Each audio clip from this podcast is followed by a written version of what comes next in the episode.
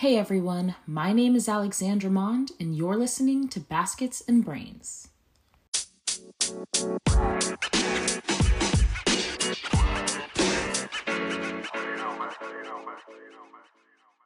So today we have with us Aaron Maund, and Aaron is someone who I've watched over the course of my life set goals and reach them.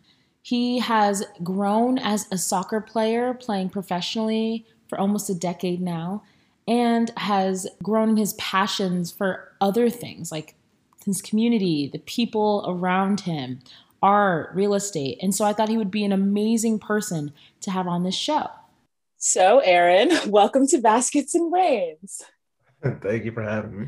Of course, of course. Happy to so, be here. can you start by telling us your athletic background? Sure. Um, I was born in Boston uh, and from an early age tried to just get involved in every single sport that I could. You know, I was into, you know, basketball, soccer, track. I swam on a swim team. I played lacrosse.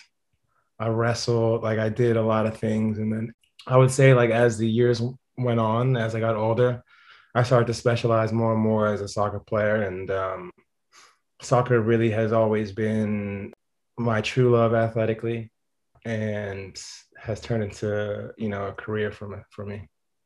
It's awesome. So where did you play in college? Where have you played professionally?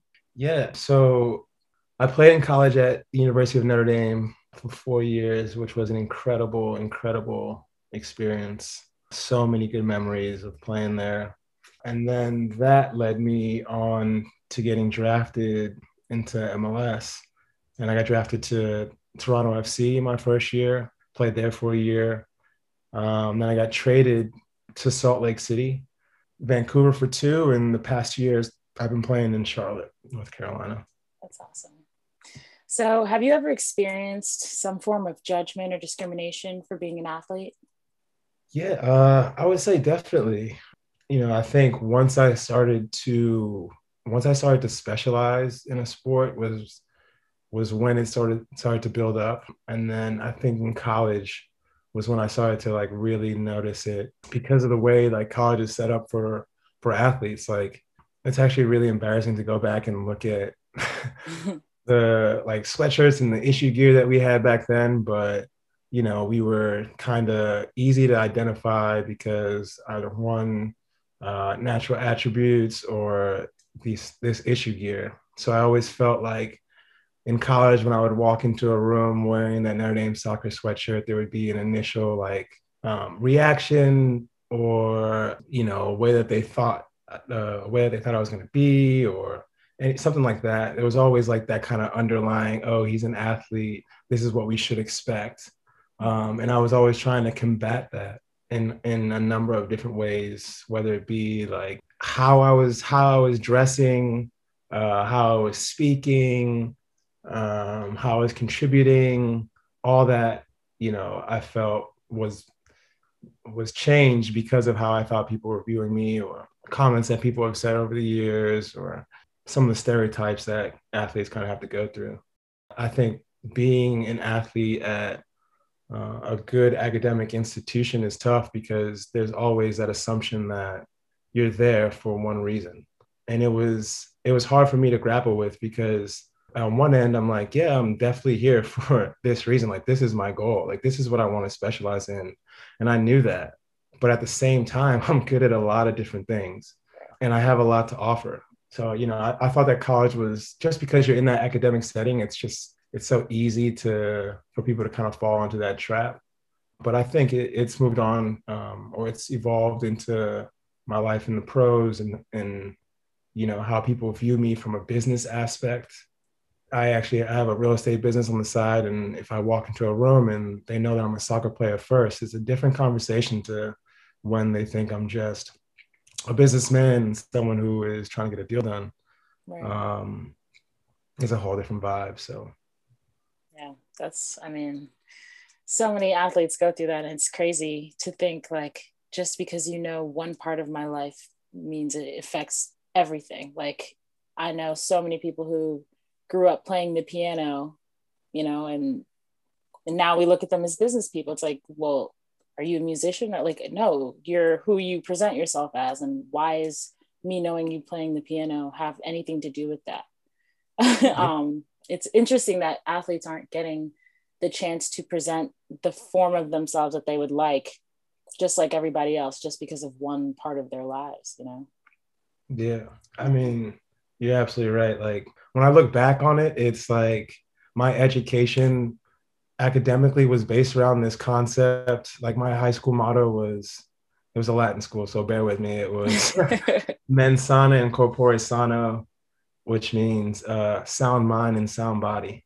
Mm-hmm. And this was like basically their philosophy on everything. Um, it was just like trying to be a Renaissance man, trying to contribute to society in more than one way, trying to have an impact in more than one way. Um, and uh, that being like a key to life, key to advancement, having that balance. Um, and so when I think of people who uh, are like very singular or um, that they're asked to specialize, I, I, generally think it's an unnatural thing. Mm. Um, and what's natural is to is is human curiosity and kind of exploring different things and just little interesting tangent I just went on there. So. no, I'm with you. I was with you. uh, so, what are you like really passionate about? Passionate about? I am really passionate about music. I love music a lot, and I would say it's it's been as relevant in my life as soccer has and sports have the other thing that I'm really passionate about that is more of a recent thing is cooking and food and the culinary arts. I have been this pandemic. I really kind of been diving in. It's funny those two things are the you know my two my two things because um, ever since the pandemic started, I noticed that I kind of just went back to what's comfortable. Mm-hmm. And the two things that that are comfortable, the most comfortable to me are music and food. So I was cooking every, I've been cooking every day and I've just been listening to music nonstop.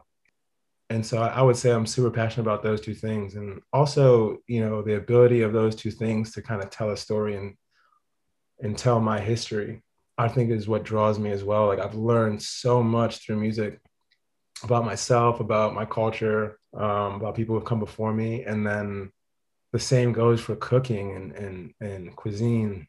Obviously, you know that I'm Trinidadian. but our my listeners don't, so please, please. so the cat's out of the bag. Uh, we are siblings. you didn't that before. Um, but you know, there's just there's so much storytelling that goes in Caribbean cuisine um, and it's a story of struggle, it's a story of perseverance, it's a story of resourcefulness, and all that just is like has made me so passionate about just that style of cuisine and how it makes me feel. So, yeah, no, I totally, I totally agree. Like, I was watching, I've been watching this show called Chef's Table.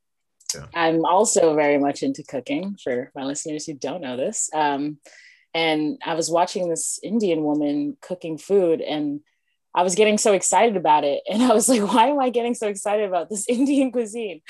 And I realized there's so many, so many elements of Indian cuisine that are also found in Trinidadian cooking from, you know, the curries and the spices that Indian indentured servants had to bring over when they were enslaved and brought over to the Trinidad. And so it's it's so rich in our history and I was just looking at all the curries and being like, oh, I miss that so much. Like, it's not the same when you're cooking for yourself. Like, I just want dad to like materialize out of nowhere and cook me some food.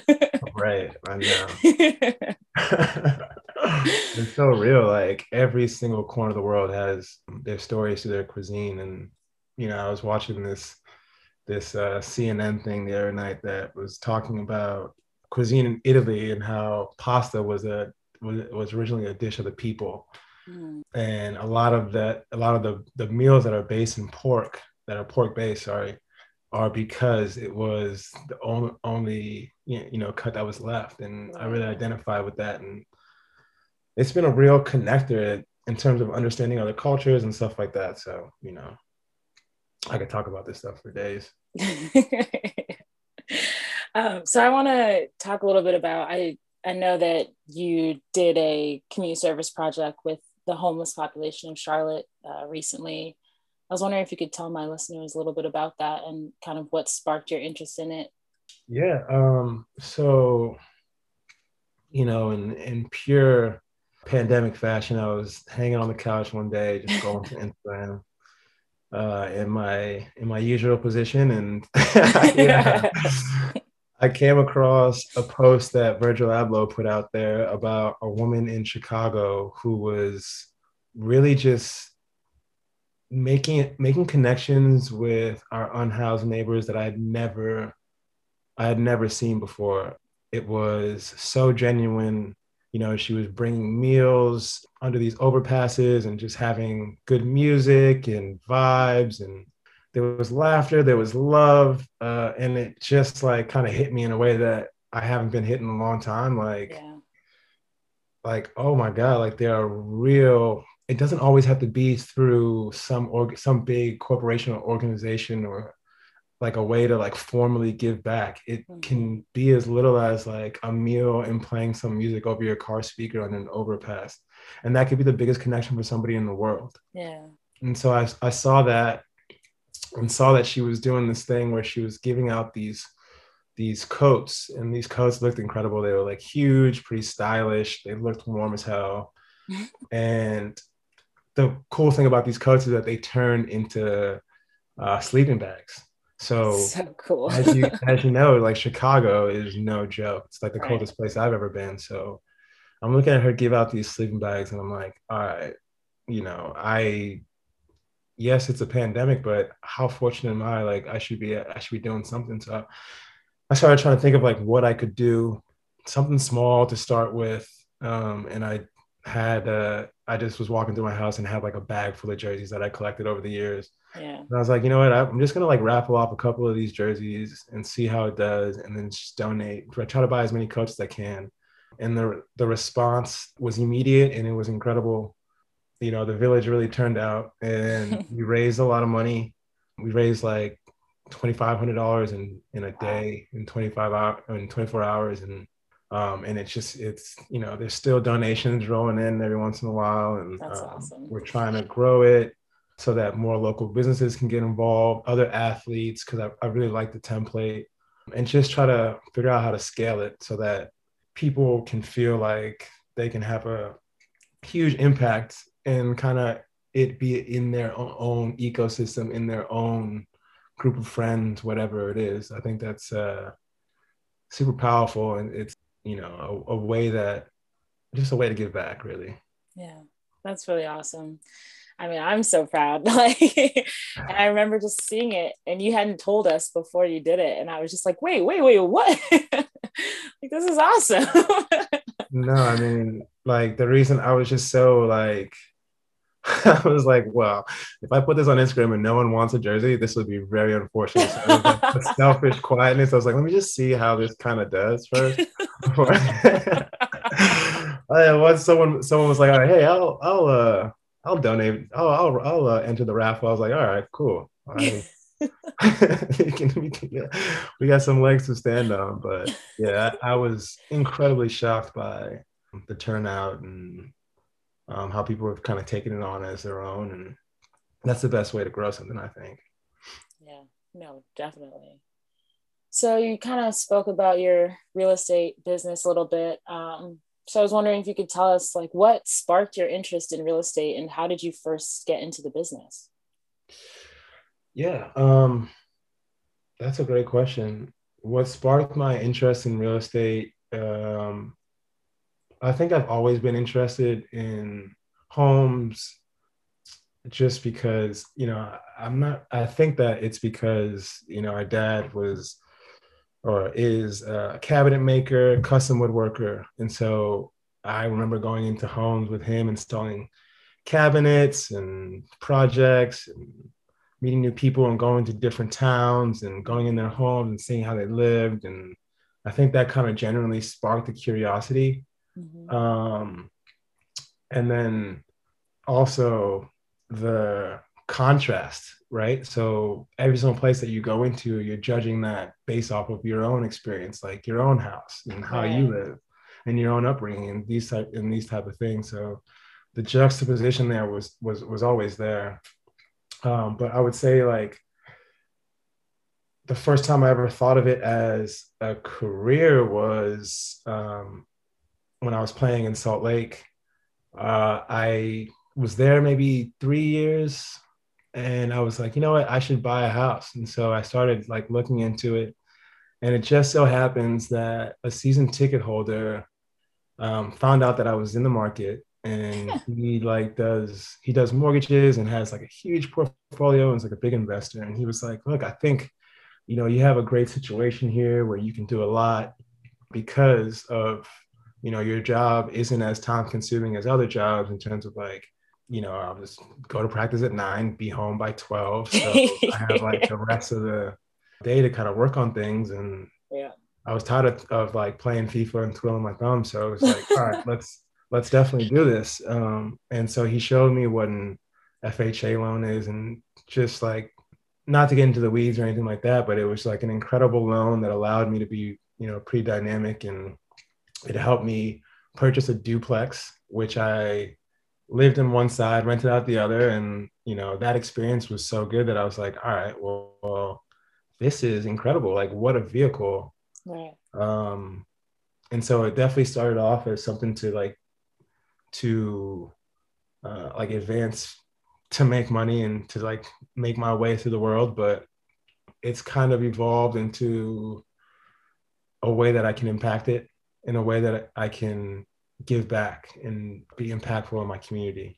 So the the basis of my philosophy around real estate is affordable housing, mm-hmm. how we can affect the climate uh, climate crisis and, and things like things of this nature, uh, as well as just like social equality and uh, tackling things like food deserts through real estate or education because of the ties through property taxes and stuff like that. Like I've, I've noticed that real estate was a basis for so many of the problems that I saw every day.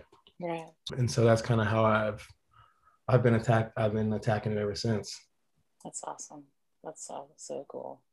Um, I, I think it's really cool. I mean, even the the concept of food deserts, I just want to kind of hone in on is is so crazy to me. Like the in wealthier neighborhoods, there's lots and lots of places to go get foods, farmers markets, there's Whole Foods and Trader Joe's and all those really clean ingredients coming to you down the street. And in these poorer neighborhoods, it's like one every 10 miles. And a lot of people don't have cars. So they're trying to get on a bus and go over. And it's just crazy to me that even when they get to a food place if it's close by it's it's it's fast food. It's not healthy clean ingredients and it's it's disproportionately affecting poor people in, the, in terms of health and and so many other things access resources.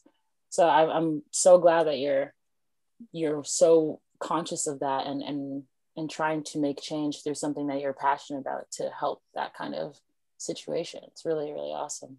Yeah i mean you know it's I just think it's it's ridiculous. Like I don't know how else, how else to describe it.